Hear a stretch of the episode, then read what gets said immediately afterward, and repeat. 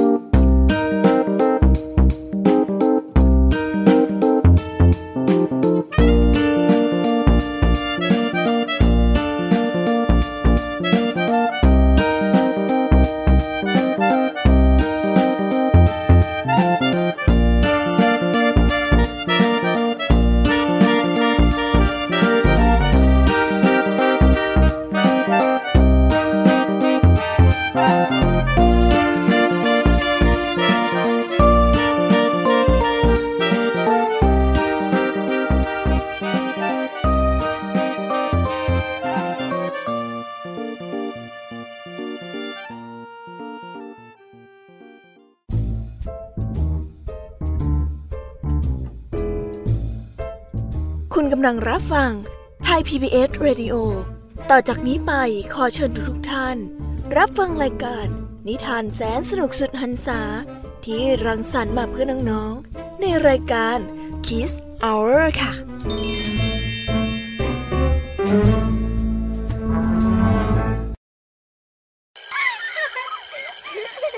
โรงเรียนเลิกแล้วกลับบ้านพร้อมกับรายการ Kids Hours โดยวัญญาชยโย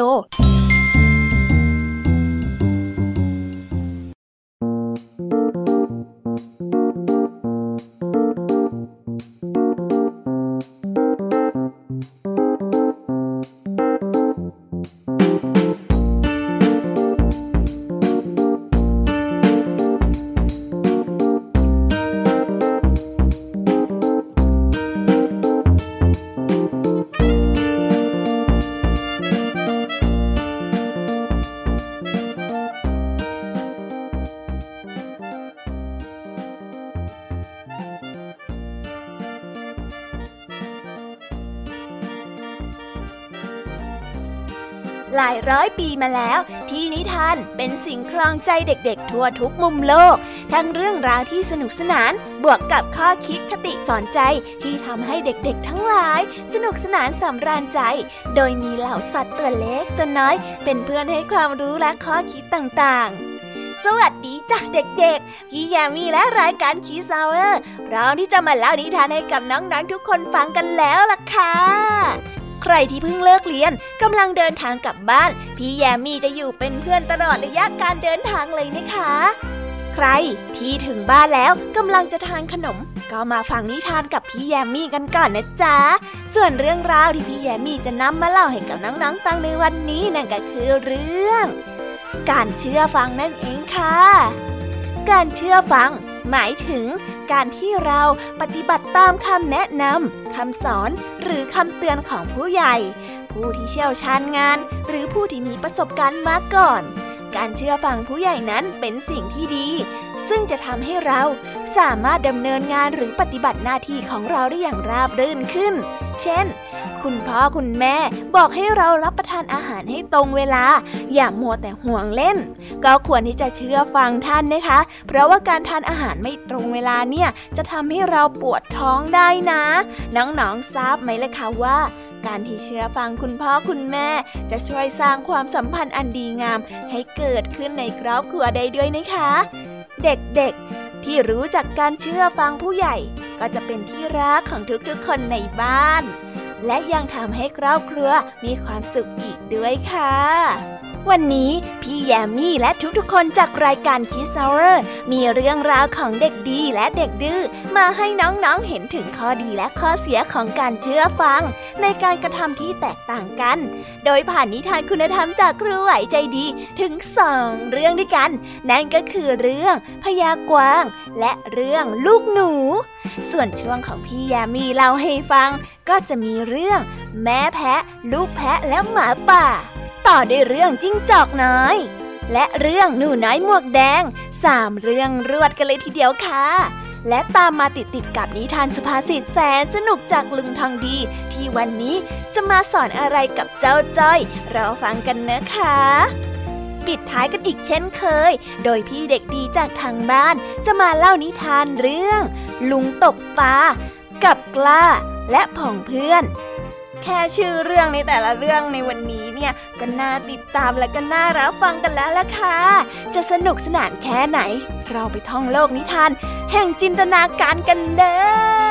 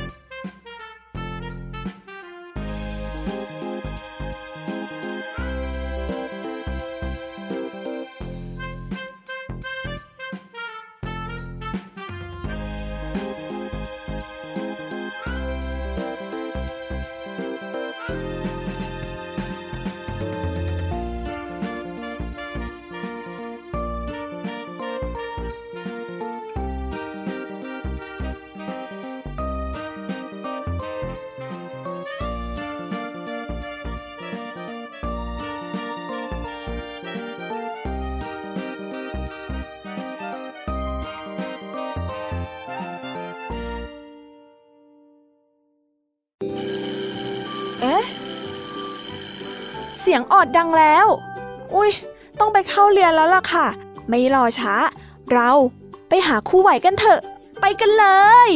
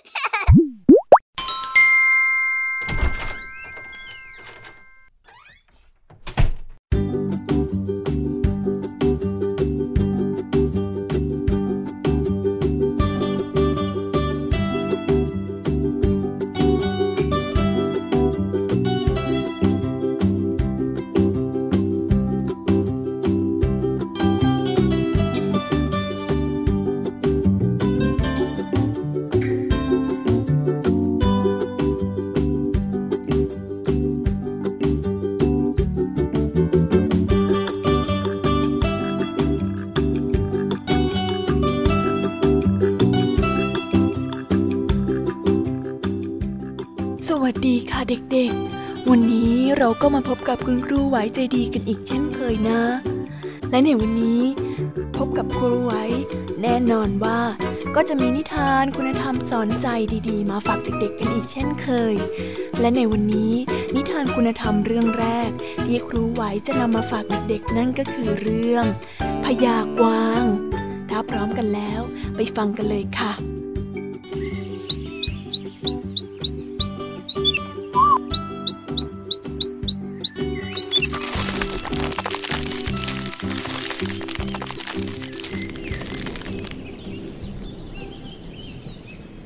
มีพญากวางตัวหนึ่ง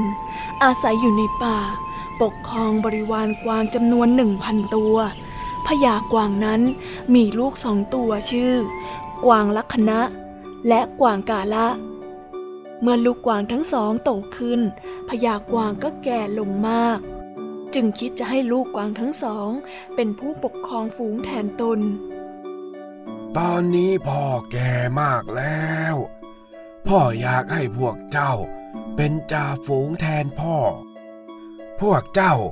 จงแบ่งบริวารไปปกครอง ตัวละห้าร้อยนะลูก ครับพ่อ กวางทั้งสองตอบรับ แล้วพญากวางก็ให้วาทะการนำพาฝูงให้อยู่รอดปลอดภัย เจ้ารู้ไหม สิ่งที่อันตรายที่สุดของพวกเรา ก็คือมนุษย์พวกเขา จะเค้นฆ่าพวกกวางที่ไปกินข้าวกล้าในนา จึงได้ขดหลุมพรางวางกับดักต่างๆ บางก็ดักซุ่มอยู่เพื่อยิงพวกเรา และในตอนนี้ มีข้าวกล้ามากมายกำลังรอเก็บเกี่ยว ดังนั้นในตอนกลางวัน พวกเจ้าจงพาบริวารไปอยู่ที่เชิงเขา ถึงแม้ว่าอาหารจะไม่อุดมสมบูรณ์ พวกเจ้า ก็ต้องอดทน เพราะหากพวกมนุษย์เห็นเราในตอนกลางวัน เราจะไม่มีทางหนีทันได้แน่นอน พอถึงเวลากลางคืน จึงค่อยลงมาหากินพื้นที่ราบ เข้าใจกันไหมลูกเมื่อพญากวางสั่งสอนเสร็จแล้ว ก็พานางกวางแยกตัวออกไปอยู่ตามลำพังในป่าลึก กวางและคณะบอกกับกวางกาละว่า กาละ งั้นเราแยกกันตรงนี้นะ ระวังตัวด้วย อย่าลืมคำสั่งสอนของพ่อล่ะ เจ้าอย่าตาขาวไปหน่อยเลยลักษณะ พ่อก็พูดไปตามภาษากวางแก่นั่นนะคอยดูเถอะข้าจะพาบริวารออกไปหากินตอนกลางวัน พอหมดฤดูการเก็บเกี่ยวข้าก็จะพากวางทั้งหมด 500 กลับมาเจอเจ้าที่บ้านพ่อ กวางกาละ พูดด้วยความลำพองใจ หัวดื้อจริง ๆ เจ้ากาละ แล้วกวางทั้งสองฝูงก็แยกย้ายกันไปหากิน โอ้ยหิวจริง ๆ พวกเราออกไปหาหญ้ากินกันเถอะ กวางกาละตะโกนบอกฝูง แต่ลูกพี่ นี่มันยังสว่างอยู่เลยนะรอให้มืดกว่านี้ก่อนไม่ดีหรือขืนไปตอนเนี้ยมีหวังโดนชาวบ้านยิงตายแน่เลยอะ ลูกน้องตัวหนึ่งกล่าวท้วงเฮ้ย อย่าอวดดีไปเลยนะ ข้าเป็นหัวหน้าเจ้านะ ถ้าใครไม่อยากอดตายก็ตามข้ามากวางกาละตะคอกใส่และวิ่งนำออกไป ในขณะที่กวางกาละนำบริวารฝูงไปเล็มหญ้าอย่างเพลิดเพลินอยู่นั้น มีชาวบ้านเดินผ่านมาเห็นเข้าพอดี จึงยิงลูกธนู เพื่อล่ากวางไปเป็นอาหาร เจ้ากวางโชคร้าย โดนลูกธนูยิงเข้าที่สะโพกแบบนั้นก็กรีดร้องเสียงดังโวยวายกวางตัวอื่นเมื่อได้ยินเสียงร้องก็รีบวิ่งหนีไปในป่าทันทีหยุดได้แล้วหยุดได้แล้วหยุดได้แล้วหยุดได้แล้ว มันไม่ตามมาแล้ว ข้าบอกแล้วเห็นไหมเกือบเอาชีวิตไม่รอดแล้วล่ะ เฮ้ย เพื่อนเราตายไปตั้งเยอะ เพราะท่านนั่นแหละ ลูกน้องตัวเดิมบอก แต่แทนที่กวางกาละจะสำนึก แต่กลับตะคอกกลับว่า มันบังเอิญหรอกนะเขาหลังอะข้าจะพาไปเวลาอื่น ด้วยความลำพองของเจ้ากวางกาละ มันพาบริวารออกไปหากินตามอำเภอใจ อยากไปเวลาไหนก็ไป จนในที่สุด กวางทั้งห้าร้อยก็ถูกชาวบ้านยิงเสียชีวิตจนหมด เหลือมันเพียงแค่ตัวเดียว ส่วนกวางและคณะนั้น เป็นกวางที่ฉลาดและเชื่อฟังในคำสั่งสอนของพ่อ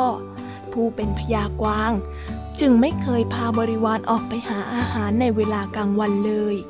แม้บริวารจะอ้อนวอนเพียงใดก็ตาม จนกระทั่งเวลาผ่านไป เมื่อมนุษย์เก็บเกี่ยวข้าวเรียบร้อยแล้ว จึงลงมาจากภูเขา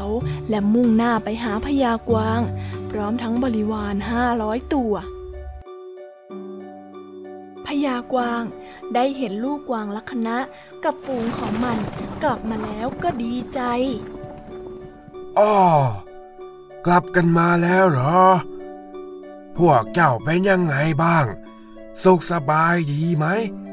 ครับพ่อ พวกเราทำตามคำสั่งสอนของท่าน ไม่ออกหากินเวลากลางวัน แม้หิวก็ทนเอา พวกเราจึงอยู่รอดกลับมาทั้งห้าร้อยตัวครับ พญากวางถามลูกกวางลักษณะอืมพวกเจ้าทำได้ดีมาก แต่ทำไมกาละถึงยังไม่กลับมาอีกนะ นั่นไงท่านพ่อ กาละกลับมาแล้ว แต่ว่าเขากลับมาแค่ตัวเดียว พญากวางเห็นลูกทั้งสอง กลับมาในสภาพที่แตกต่างกัน ดังนั้นจึงกล่าวกับว่าก วางลักษณะนั้นมีปัญญา เชื่อคำสั่งสอน สามารถปกครองบริวารได้ ส่วนกวางกาละ นั้นโง่เขลาอวดดี และไม่เชื่อฟังทำให้บริวารต้องล้มตายกันหมด แล้วจึงประกาศกับฝูงกวางว่า เอาละในเมื่อกาละ ไม่สามารถปกครองบริวารให้อยู่รอดปลอดภัยได้ ข้าขอแต่งตั้งกวางลักษณะ เป็นหัวหน้าฝูง ปกครองพวกเจ้าแทนข้า ขอให้พวกเจ้า จงเชื่อฟังลักษณะ เหมือนกับที่เชื่อฟังข้า ขอให้พวกเจ้าอยู่ด้วยกันด้วยความสงบสุขด้วยเถิด กวางลักษณะจึงได้เป็นพญากวางและปกครองบริวารด้วยความสุขสงบสืบมา ควรเชื่อฟังคำสั่งสอนของผู้ใหญ่ที่มีประสบการณ์มากกว่าจำไว้นะคะ เด็กๆ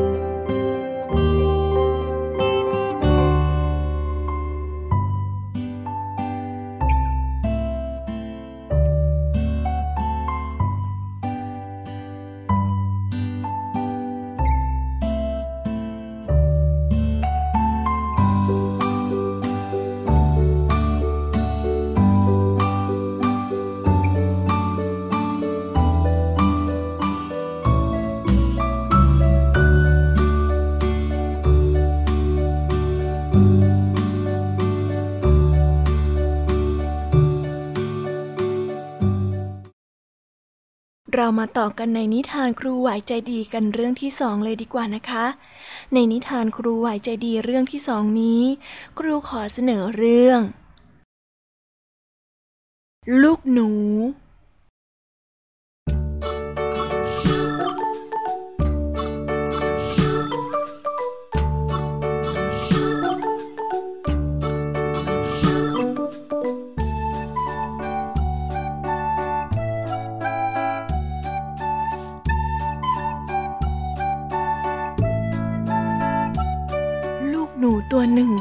ยังอ่อนต่อโลกนัก มันเล่าในสิ่งที่มันพบเจอให้แม่ของมันฟังเฮ้อเฮ้อลูกเจอ ตัวอะไรก็ไม่รู้อะแม่ มันอยู่ที่สูงนะเสียงมันก็ดังด้วยล่ะ เนื้อตัวของมันมีสีแดงเฮ้อมีสีขาวเฮ้อมีสีเหลืองปนด้วยล่ะแม่ ปากของมันนะ แหลม จากนั้นน่ะ ลูกก็เดินกลับมา แล้วก็เจอสัตว์อีกตัวหนึ่งด้วยนะแม่ รูปร่างมันสวยงามมากเลยล่ะ แล้วก็มีขนฟูฟ่อง หูของมันน่ะ เหมือนกับหูของหนูกับแม่นี่แหละจ้ามีหางยาวๆ เขาบอกว่า อยากจะรู้จักพวกเรามากเลยนะ เขายิ้มให้ลูกด้วยละ แต่ขณะที่ลูกกำลังเดินเข้าไปหาเพื่อคุยกับเขาอะ อยู่ๆ เจ้าตัวแรกมันก็เดินลี่เข้ามา แล้วก็ทำเสียงดังใส่ลูกอะเออลูกตกใจมากเลยอะ ลูกก็เลยวิ่งกลับมาที่บ้านเนี่ยแหละแม่ แม่ของมันได้ยินดังนั้น จึงพูดว่าเฮ้ยตัวที่เจ้าเห็นน่ะว่าเป็นมิตร มันคือศัตรูตัวฉกาจที่เรียกว่าแมวล่ะ ส่วนตัวที่ชอบทำเสียงดัง มันคือไก่ คอยช่วยเหลือให้พวกเราปลอดภัย เจ้าจงเรียนรู้ไว้ซะนะจ้าแม่ลูกจะเชื่อฟังแม่จ้ะคลัน ลูกหนูออกไปข้างนอกบ้าน ก็พบกับเจ้าแมวร้ายตัวนั้นอีก มันใช้อุบายหลอกล่อทำทีเป็นมิตรสหาย เข้ามาใกล้กับเจ้าหนู หวังจะจับกินเป็นอาหาร เออข้าไม่เชื่อเจ้าหรอก ข้ารู้แล้ว ว่าเจ๊เป็นศัตรูที่ทำร้ายข้าพูดจบ ลูกหนูก็วิ่งหนีเจ้าแมวไปอย่างรวดเร็ว นิทานเรื่องนี้ได้สอนให้เรารู้ว่า ผู้ที่มีอายุยังน้อย ย่อมด้อยประสบการณ์ จงเชื่อฟังผู้ที่เคยมีประสบการณ์มาก่อนจำไว้นะคะเด็กๆ และวันนี้เวลาของคุณครูไหวก็ได้จบลงแต่เพียงเท่านี้ ไว้พบกันใหม่ในวันหน้าสำหรับวันนี้ นิทานของคุณครูไหวก็ต้องจบลงแต่เพียงเท่านี้ ไว้พบกันใหม่นะเด็กๆ บ๊ายบายจ้า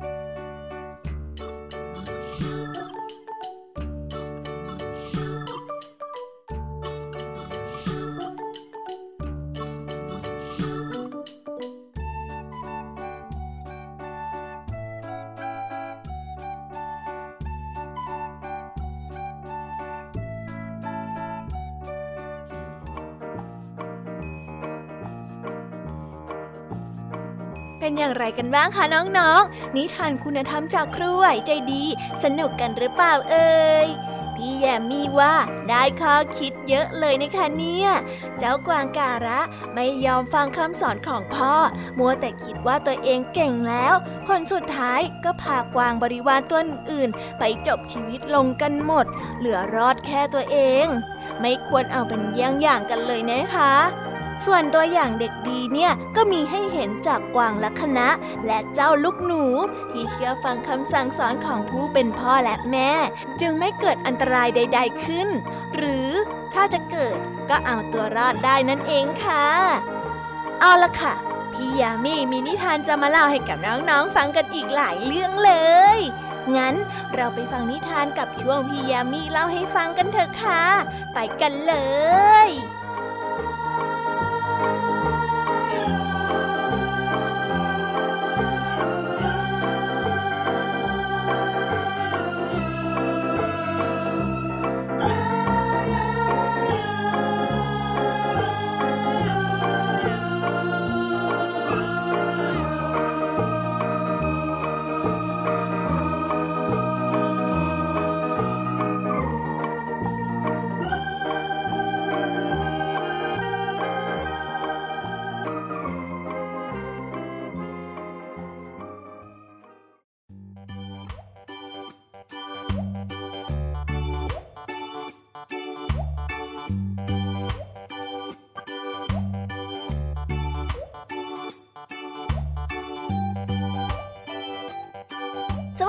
ค่ะ มาถึงช่วงพี่แยมมี่เล่าให้ฟังกันแล้ว งั้นเรื่องแรกที่พี่แยมมี่จะเล่าให้ฟังในวันนี้ นั่นก็คือ แม่แพะ ลูกแพะและหมาป่า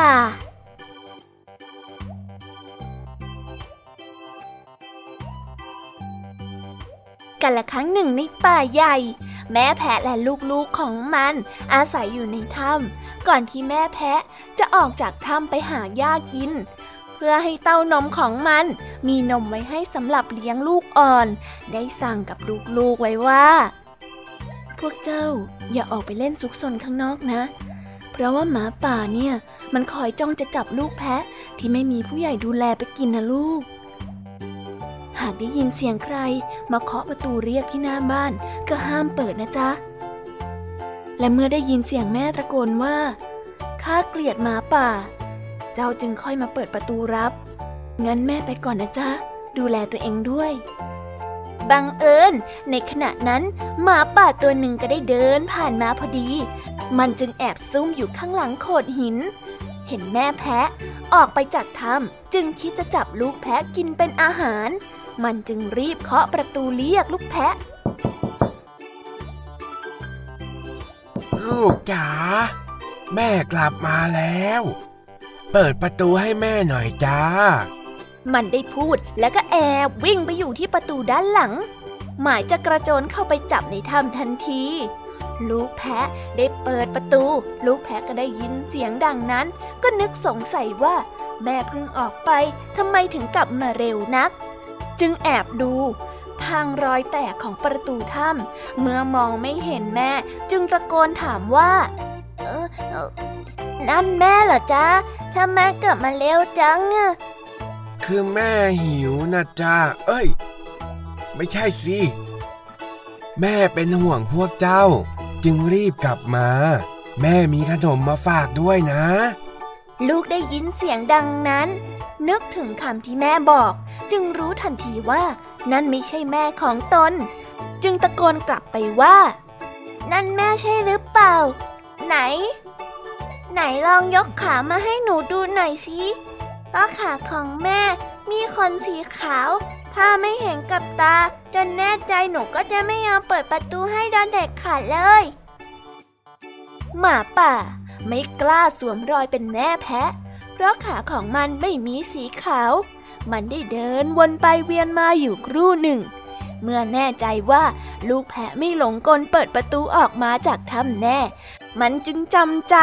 เดินจากไปด้วยความผิดหวัง ลูกแพะแอบดูทางรอยแตกของประตู เมื่อรู้ว่าตนปลอดภัยจากหมาป่า ก็ได้ส่งเสียงชยโยโห่ร้องด้วยความดีใจ เยโยหมาป่าไปแล้วหมาป่าไปแล้ว นิทานเรื่องนี้สอนให้รู้ว่า ลูกที่ดีควรเชื่อฟังพ่อแม่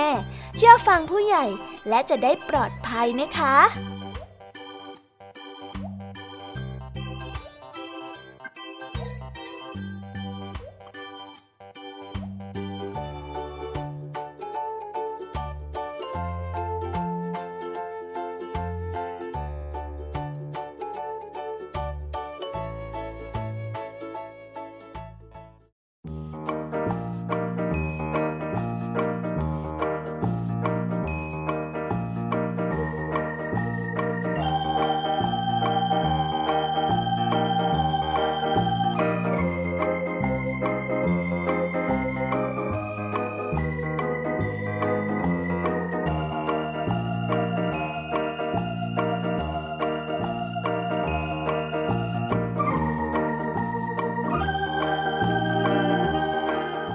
เรามาต่อกันในนิทานแยมมี่เรื่องที่สองกันเลยดีกว่าค่ะ นิทานเรื่องนี้พี่แยมมี่ขอเสนอเรื่อง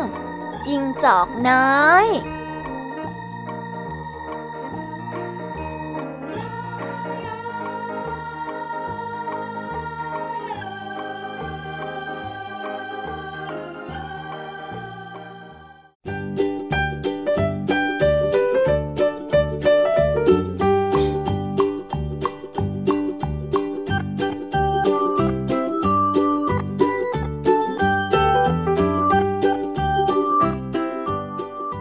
จิ้งจอกพ่อลูก อาศัยอยู่ในป่า ใกล้กับหมู่บ้าน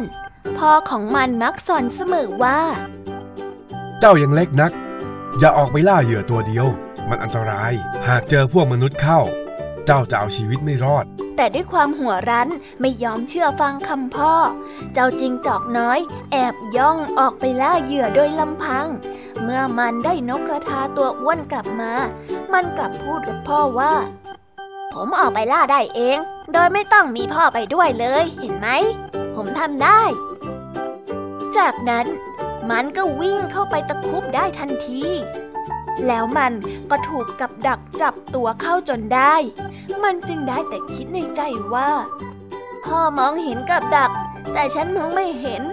ฉันไม่น่าดื้อดึงเลย น่าจะเชื่อฟังพ่อตั้งแต่แรก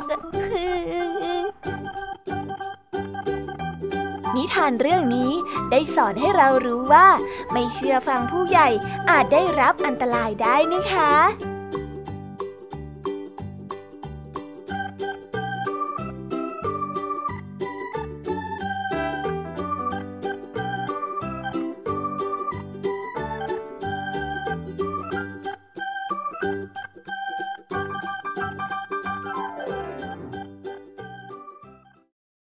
นิทานของพี่ยามีเรื่องที่สองกันไปเป็นที่เรียบร้อยแล้วนะคะ งั้นเราไปต่อนิทานกับพี่ยามีเรื่องที่สามกันเลยค่ะ ในนิทานเรื่องนี้เนี่ย พี่ยามีขอเสนอเรื่อง หนูน้อยหมวกแดง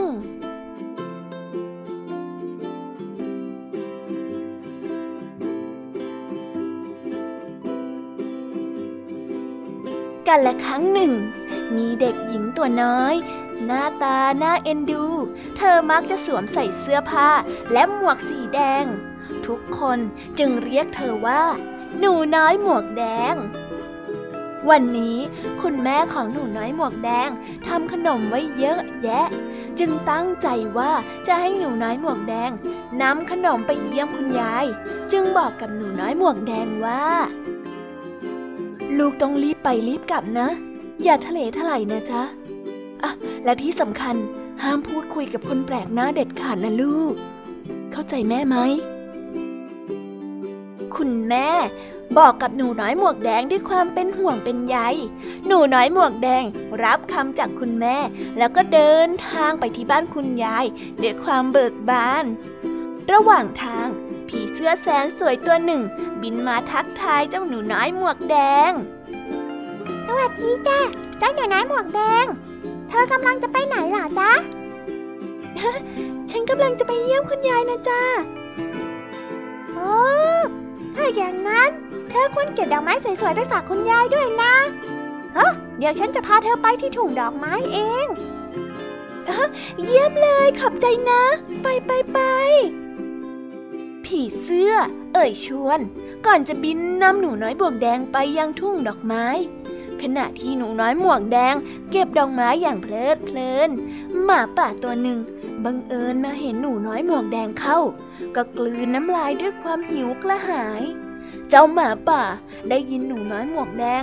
พูดกับเจ้าผีเสื้อน้อยว่าจะเก็บดอกไม้ไปฝากคุณยาย จึงคิดแผนการอย่างหนึ่งขึ้นมา แล้วรีบวิ่งไปที่บ้านคุณยายทันที ไม่นานนัก หมาป่าก็มาถึงบ้านคุณยาย ซึ่งในเวลานั้น คุณยายกำลังนั่งถักผ้าพันคออยู่ริมหน้าต่าง คุณยายได้เหลือบไปเห็นหมาป่ากำลังวิ่งมาหลบ อยู่ข้างพุ่มไม้พอดี คุณยายจึงวิ่งหนีออกไปทางหลังบ้านทันที เมื่อเจ้าหมาป่าได้เข้ามาในบ้านของคุณยาย แต่หาคุณยายไม่พบ จึงปลอมตัวไปเป็นคุณยาย แล้วขึ้นไปนอนอยู่บนเตียง จากนั้นก็นำผ้าห่มมาคลุมตัวจนมิด หลังจากที่หนูน้อยหมวกแดง เก็บดอกไม้เสร็จแล้ว ก็เล่นเพลินอยู่ในสวนดอกไม้ จนนึกขึ้นได้ว่าเอ้ยตายแล้ว ฉันลืมไปเลยว่าจะต้องเอาของไปฝากคุณยายงั้นฉันไปก่อนนะ เจ้าผีเสื้อบายบายจ้า หนูน้อยหมวกแดงจึงรีบเดินไปที่บ้านคุณยายทันที เมื่อมาถึงบ้านคุณยาย หนูน้อยหมวกแดงก็ได้เคาะประตูเรียกคุณยาย คุณยายคะ คุณยาย เปิดประตูให้หนูหน่อยค่ะ หมาป่า จึงร้องตอบหนูน้อยไปว่า เปิดประตูเข้ามาเลยจ้าหลานรัก หนูน้อยหมวกแดงเดินเข้าไปในบ้าน แล้วจ้องมองหมาป่าที่กำลังนอนคุมโปง ก่อนที่จะถามขึ้นมาว่า เออทำไมคุณยายต้องนอนคุมโปงด้วยล่ะคะ ยายไม่ค่อยสบายนะจ้า หนูน้อยหมวกแดงเดินเข้าไปใกล้อีกหน่อย แล้วถามว่า เอ๊ะ แล้วทำไมเสียงของคุณยายถึงได้แหบอย่างนี้ล่ะคะ ยายเจ็บคอ เสียงมันก็เลยแหบอย่างนี้แหละจ้า หนูน้อยหมวกแดงจึงเดินเข้าไปใกล้อีกนิด แล้วถามว่า เอ๊ะ แล้วทำไมปากคุณยายถึงได้ยาวอย่างนี้ล่ะคะ ยายไอมากไป ปากถึงได้ยื่นยาวอย่างนี้ไงล่ะจ้าหนูน้อยหมวกแดง เดินใกล้เข้าไป จนเกือบจะชิดตัวของหมาป่า แล้วถามต่อว่า แล้วทำไมฟันคุณยายถึงได้แหลมคมอย่างนี้ล่ะ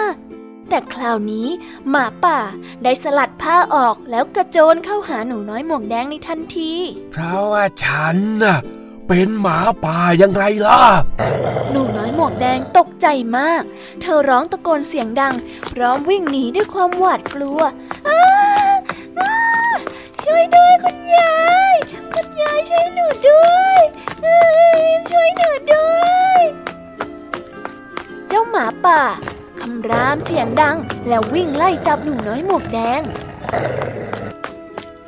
ณะที่หมาป่ากำลังไล่ตะคุบหนูน้อยหมวกแดงอยู่นั้น คุณยายก็ได้ไปตามนายพรานให้มาช่วยได้ทันเวลาพอดีนายพรานยิงไล่หมาป่า เสียงดังกึกก้องไปทั่วบริเวณหมาป่าตกใจกลัว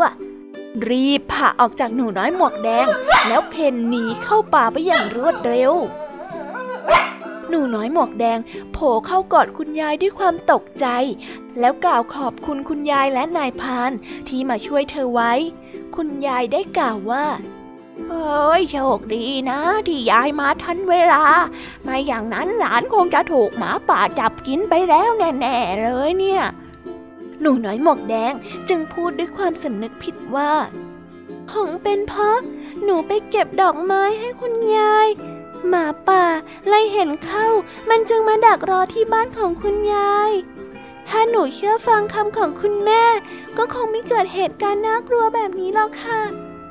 หนูผิดเอง หนูน้อยหมวกแดง สัญญาว่า ต่อไปเนี้ยหนูจะเป็นเด็กดี แล้วก็จะเชื่อฟังคำผู้ใหญ่ค่ะ หนูจะไม่เป็นอย่างนี้อีกแล้วค่ะคุณยาย เออดีแล้วละจ้าดีแล้ว โอ้ขวัญเอ้ยขวัญมานะ จากนั้นคุณยายก็นำขนมและน้ำชามาเลี้ยงนายพราน เพื่อเป็นการขอบคุณเย็นวันนี้คุณยายและนายพรานได้พาหนูน้อยหมวกแดงไปส่งที่บ้านอย่างปลอดภัย หนูน้อยหมวกแดงเกือบจะถูกหมาป่าจับกินเป็นอาหารแล้วนะคะ เพราะว่าไม่เชื่อฟังคุณแม่แท้ๆเลย แต่โชคดีโชคดีที่คุณยายกับนายพรานมาช่วยไว้ได้ทันทั้งสามเรื่องสอนให้เราเห็นถึงข้อเสียของการไม่เชื่อฟังผู้ใหญ่อย่างแท้จริงเลยนะคะ น้องๆ ชอบเรื่องไหนกันมากที่สุดเอ่ยพี่แยมมี่ชอบทั้งสามเรื่องเลยเลยค่ะ แต่ความสนุกสนานของเรายังไม่จบแต่เพียงเท่านี้ วันนี้ลุงทองดี มีนิทานสุภาษิตไทยมาฝากกับน้องๆด้วย ด้วยคำที่ว่า อาบน้ำร้อนมาก่อน และเจ้าจ้อยจะมาป่วนอะไรอีก ไปติดตามกันได้เลยค่ะกับนิทานสุภาษิตไปกันเลย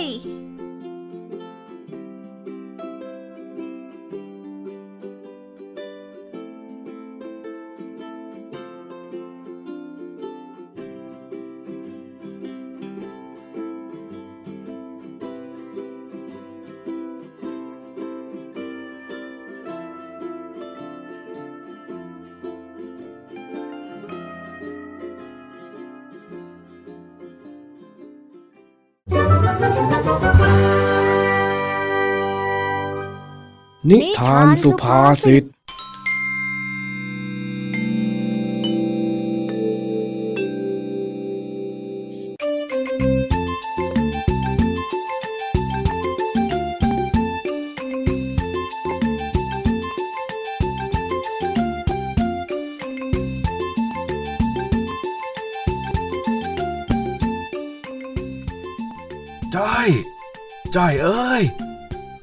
ลุงหน่อยแล้ว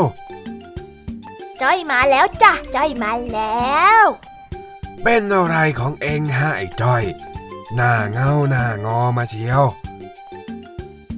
เปล่าจะลุง จ้อยโดนพ่อดุมานิดหน่อยเนาะ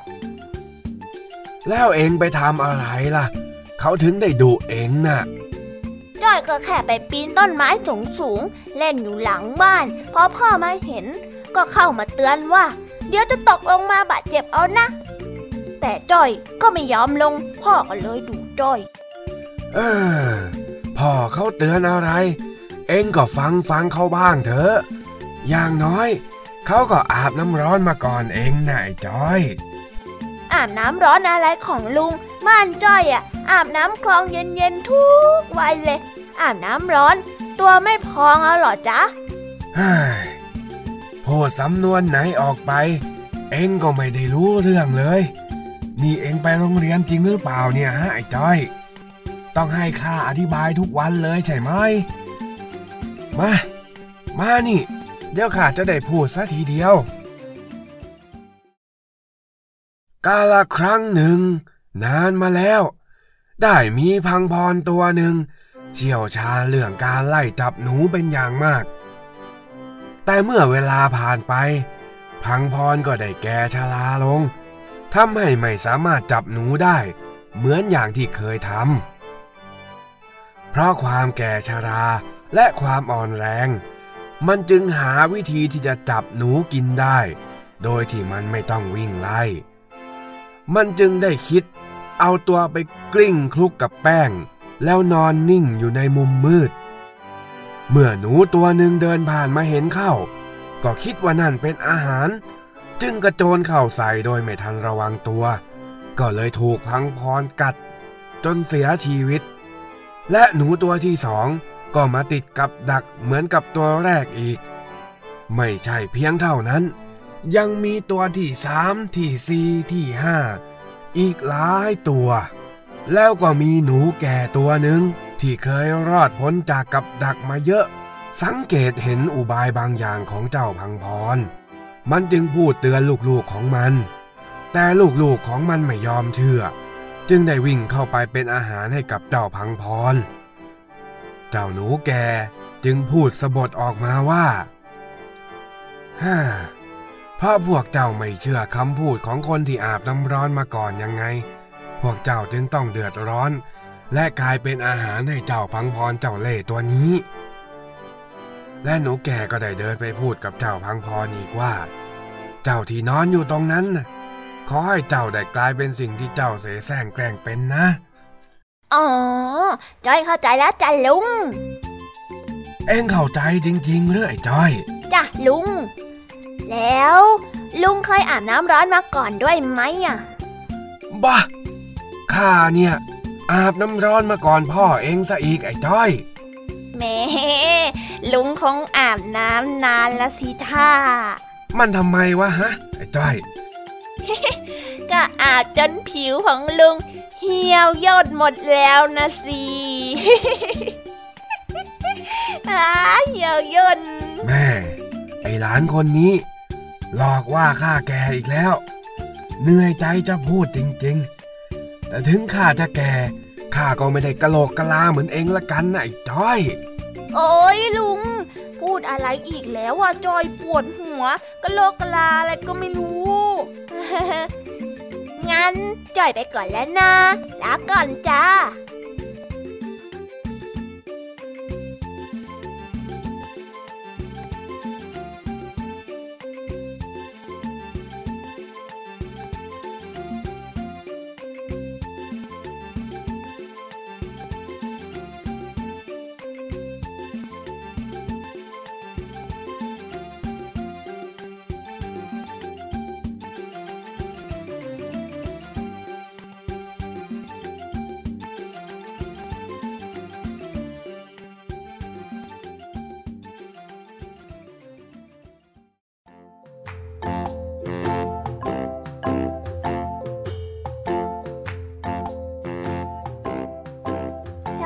ดีครับ วันนี้มาพบกับพี่เด็กดีอีกเช่นเคย นิทานเด็กดีวันนี้ ขอเสนอนิทานเรื่อง ลุงตกปลากับก้าและผองเพื่อนกาละครั้งหนึ่ง ยังไม่ค่อยนานเท่าไหร่ณหมู่บ้านริมลำธารก้า ขอแม่ออกไปเล่นกับเพื่อนๆในหมู่บ้าน แม่ครับ ต้นกล้าขอออกไปเล่นกับเพื่อนๆนะครับ จ้า อย่าไปเล่นริมลำธารกันนะลูก เดี๋ยวจะตกน้ำตกท่ากัน ไม่มีผู้ใหญ่ช่วยนะ ครับ เด็กๆออกมาวิ่งเล่นกันอย่างสนุกสนาน พอเริ่มบ่ายคอยแกะก็ชวนเพื่อนไปเล่นน้ำที่ริมลำธารทุกคนต่างก็เห็นด้วยกับแกะ เพราะว่าอยากไปเล่นน้ำกัน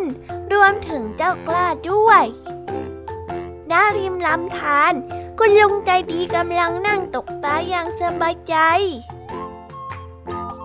เด็กๆเดินมาถึงริมลำธารแล้วก็ลงเล่นน้ำกันอย่างสนุกสนาน คุณลุงใจดีได้เห็น แล้วก็ได้ร้องเตือนกับเด็กๆว่า ไอ้หนู ระวังตกน้ำตกท่ากันนะ น้ำมันลึก เด็กนใจคำเตือนของคุณลุงแต่อย่างใด ยังกระโดดโลดเต้นเล่นน้ำกันต่อไป เมื่อเห็นว่าไม่มีปลาแล้ว คุณลุงก็จึงเตรียมตัวเก็บของเพื่อกลับบ้าน ในระหว่างทางที่เดินกลับบ้านนั้น ก็ได้ยินเสียงตะโกนโวกเวกโวยวายขอความช่วยเหลือ คุณลุงจึงรีบกลับไปดูเด็กๆ ก็ได้พบว่ามีเด็กคนหนึ่งกำลังจมน้ำจึงกระโดดลงไปช่วย เด็กคนนั้นจึงสามารถขึ้นมาได้ด้วยความช่วยเหลือของคุณลุง ก่อนจะแยกย้ายกัน คุณลุงจึงตักเตือนเด็กๆว่า เห็นโทษของการไม่เชื่อฟังผู้ใหญ่หรือยัง ว่ามันจะส่งผลร้ายกับเราอย่างไรบ้าง ถ้าวันนี้ลุงกลับบ้านเร็วกว่าปกติ ใครจะไปช่วยพวกเธอฮะ ขอโทษครับคุณลุง ขอบคุณมากๆนะครับที่ช่วยผม หลังจากนั้นเด็กๆก็ได้แยกย้ายกันกลับบ้าน กล้าเล่าเรื่องที่เกิดขึ้นให้กับแม่ฟัง พร้อมกับขอโทษที่ไม่เชื่อฟัง และสัญญาว่าจะไม่ทำแบบนี้อีก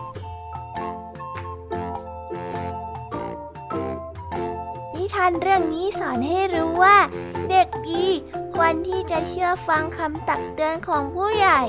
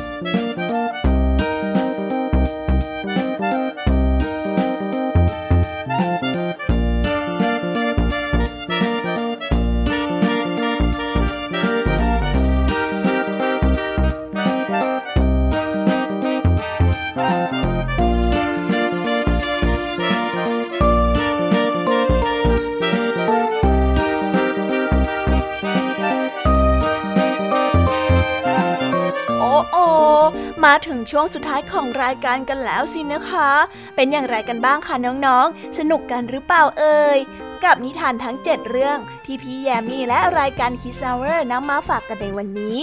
เรามาสรุปกันสักหน่อยดีกว่าค่ะ ว่าวันนี้เนี่ยมีใครมาเล่านิทานเรื่องอะไรให้กับเราฟังกันบ้าง น้องๆช่วยกันสรุปไปพร้อม ๆ กับพี่แยมนะคะ เรื่องแรกนิทานคุณธรรมจากคุณครูไหวใจดี ที่สอนให้เราเห็นถึงการไม่เชื่อฟังพ่อของเจ้ากวางกาละทำให้มันพากวางในฝูงไปถูกพวกมนุษย์ทำร้ายนั่นเองค่ะ ไม่ดีเลยนะคะเนี่ยเรื่องที่สองของครูไหวใจดี หนูน้อยไปเจอกับแมวเข้า แต่ไม่รู้ว่าเป็นศัตรูเกือบโดนทำร้ายแล้วนะคะ ดีนะ ที่เล่าให้แม่ฟัง และเชื่อฟังแม่ว่า แมวตัวนั้นน่ะไม่ใช่มิตร และจะทำอันตรายเราได้ เจ้าหนูเลยไม่ถูกแมวจับกิน ส่วนเรื่องพี่ยามีเล่าให้ฟังมีสามเรื่องด้วยกันนั่นก็คือ แม่แพะลูกแพะและหมาป่าลูกแพะนั้นเชื่อฟังคุณแม่ไม่เปิดประตูให้กับคนแปลกหน้ามาเข้าบ้าน จึงไม่ถูกหมาป่าจับกินเป็นอาหาร จิงจอกน้อยนี่ก็เป็นหนึ่งในตัวอย่างของการไม่เชื่อฟังผู้ใหญ่นะคะ ผลร้ายก็เลยตามมาสู่เจ้าลูกสุนัขจิ้งจอกในที่สุด และเรื่องสุดท้ายของพี่แยมมี่ก็คือนิทานอมตะหนูน้อยหมวกแดงนั่นเองค่ะ ถ้าหนูน้อยหมวกแดง เชื่อฟังคุณแม่ ไม่พูดคุยกับคนแปลกหน้า หมาป่าก็คงไม่รู้ว่าเธอกำลังจะไปบ้านคุณยายใช่ไหมล่ะคะ เกือบไปแล้วนะคะ ดีนะที่คุณยายมาช่วยไว้ทันเนี่ย มาถึงเจ้าจ้อยจอมป่วน จอมกวนเอ้ยของเรากัน ที่วันนี้ลุงทองดีสอนให้รู้จักกับสำนวนไทยที่ว่า อาบน้ำร้อนมาก่อน หมายความว่าอะไร น้องๆจำกันได้ไหมคะ ความหมายว่า ผู้ที่เกิดมาก่อน ย่อมรู้เห็นสิ่งต่างๆ มากกว่า หรือมีประสบการณ์มากกว่าผู้ที่เกิดมาทีหลังยังไงล่ะคะ ถ้าจำไม่ได้ ก็หากระดาษมาจดเอาไว้นะเด็กๆ จะได้ไม่ลืม และช่วงสุดท้าย นิทานเด็กดีจากทางบ้าน ลุงตกปลากับก้าและผ่องเพื่อน นิทานนี้สอนให้รู้ว่าเด็กดีควรเชื่อฟังคำตักเตือนของผู้ใหญ่นะคะ และนี่ก็คือทั้งหมดที่พี่แยมมี่สรรหานิทานมาเล่าให้กับน้องๆได้ฟังกัน แต่สำหรับวันนี้เวลาหมดหมดเวลาแล้วค่ะ พี่แยมมี่และรายการ Kids Hour ต้องขอตัวลาน้องๆกันไปก่อน อย่าลืมเป็นเด็กดี เชื่อฟังคุณพ่อคุณแม่กันด้วยนะคะ วันนี้ bye bye ค่ะ